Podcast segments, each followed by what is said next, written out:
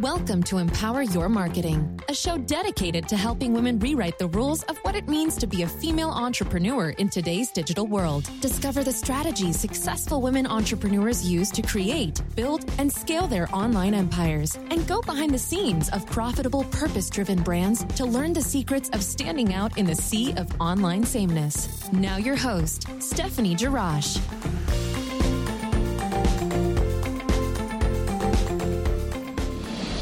Hey everyone, Stephanie here. Welcome back to Empower Your Marketing podcast. I'm excited to have you with us today. This is episode 11, and I'm talking Rachel Hollis. So raise your hand if you love Rachel Hollis. I know I do. But even if you don't, you can't deny she's built one heck of an empire. And while it might be easy to assume her success comes from luck or connections, I personally think it's a mix of hard work, resilience, and leveraging the power of her stories to scale her business. So, how'd she do it? I wish I could just call her up and ask, but sadly, we're not BFFs quite yet. So instead, I did some digging and got to the bottom of how she grew her business to the powerhouse game changer it is today. If you want a behind the scenes breakdown of how she did it, you got to keep listening. So here's the thing I'm going to be completely honest. I was expecting to find Rachel Hollis pretty annoying. I mean, come on. With that peppy attitude and a blog that makes me pretty much feel inadequate on all levels, I just assumed her life was a million light years away from mine. But I wanted to like her, so I ordered Girl Wash Your Face, which is her first book, and I got to reading. And you know what?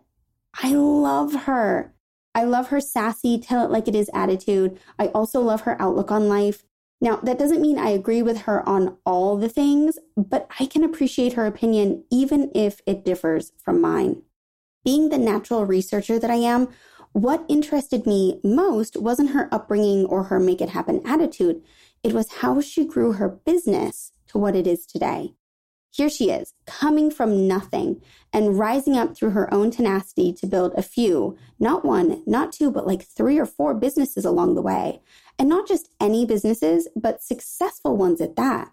So I did some digging and here's what I found. Rachel Hollis can tell a really good story. Rachel, you like how I just call her Rachel, like I know her, right?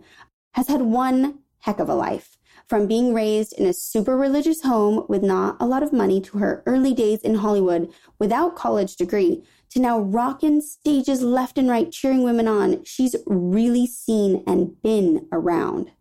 FYI, I bet you have too, right? I bet you've seen a lot of things, you've done a lot of things, whether it's in your own little niche or neighborhood or community or on bigger stages.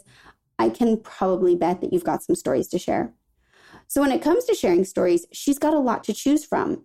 But just having a lot of stories doesn't mean she's naturally good at sharing them. So what's her secret? Well, she practiced.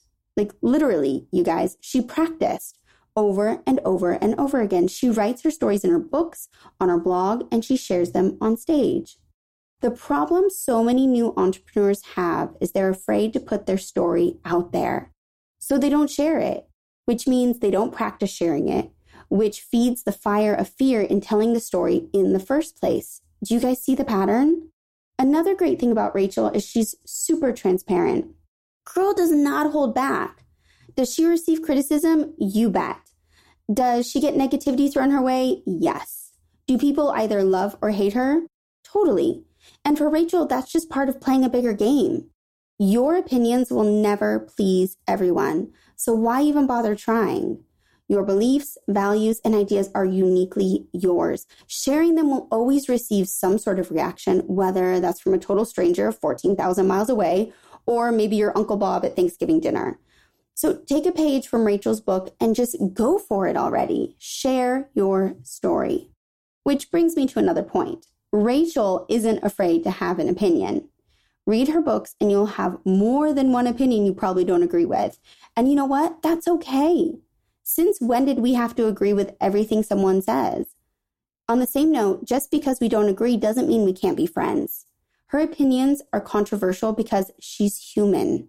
As Dita Von Teese says, you can be the ripest, juiciest peach in the world, and there's still going to be somebody who hates peaches. Ah, oh, preach on, girlfriend. Remember, you can't please everyone. So think what you think and stop holding yourself back. All right, guys, enough about the many reasons why I love Rachel Hollis and why she's so good at sharing stories. I want to share a little trick with you. I, I call it the Rachel Hollis method for uplevel your marketing. So I'm going to dub this one. I like calling it the Rachel Hollis method. I think that's a pretty good name. Here's how you can take a page from her own story strategy marketing plan. Okay, take note. I've got a couple points here. First, you never know who's going to need what you have to share. So stop holding yourself back and start telling your stories today. This is so important, you guys. Your stories matter. Okay. Imagine your favorite mentor or your mom or your sister or just someone, a woman in your life who's really impacted you, who shared herself with you in some way, a story or a struggle, and you connected with her through that. Imagine if she had listened to that little voice and said that she shouldn't share it, that nobody's going to want to hear that story right? So the impact there is so big if you allow yourself to really open up and be vulnerable. Second point, if you're feeling nervous to share a big aha moment or even just tell people what brought you to this moment in life, I want you to take a deep breath, count to three, and just do it anyways. You know, I practice this with my daughter a lot. She's four and a half right now. She really struggles, right? As all four, five year olds do with understanding that the world doesn't revolve around them. So whenever we have a big emotion that we're dealing with, we take a really big deep breath and we count to three and then we talk about it. And so I want you to do that here. I want you to take a deep breath. If you're feeling really nervous to share your story, I want you to count to three. And instead of, I guess, talking about it with your mom, you just share it. You put it out there in the world. All right, the third point. If you're worried about backlash or negative comments, consider it's about them the naysayers, the negative people, and not you who have the real problem.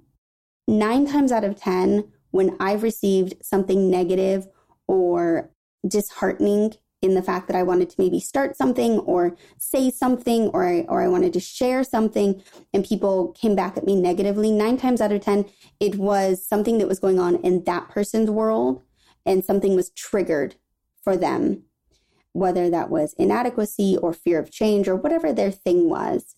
And that has shown up before. Whereas, yes, sometimes I make mistakes or sometimes I need to refine something I say, and I'm open to that criticism. But a lot of times, guys, when you get that negative backlash, it's them, it's not you. So if you're worried that you're going to get like negative comments on social media from complete strangers who have an opinion about your story, brush it off because just know that it's in their court, not yours. And finally, put your opinions or beliefs out there, you know, without being a pretentious know it all, of course, one story at a time, and let your confidence build in baby steps. Listen, we all have big stories that we want to share with the world. We all have those moments that have transformed our life. You don't have to start there. You can start somewhere small. What made you go to that first yoga class? What was it like having, you know, your first vegan meal? What was it like coaching that first client? Again, you don't have to start big. You start small, you share one story at a time, and you work your way up to the bigger stories that have a greater impact in your business and life and that will really resonate with your ideal client. It doesn't matter if you're Rachel Hollis with a million plus followers and fans or starting out with only your mom liking your Facebook page. Being unabashedly you is all it takes to start sharing your stories today. If you found inspiration in today's podcast, I would love for you to take a moment to download the Brand Story Blueprint. It's a special workbook I created just for you guys starting out with brand stories. It helps define your greater purpose, your values, your business mission, and it's completely free. So head on over to the show notes, grab that link, download your workbook, and get started with a brand story today. Until next time, talk to you soon. Like what you hear? Click subscribe and leave a review. Then join Stephanie each week as she takes on the many questions women have about building an online business.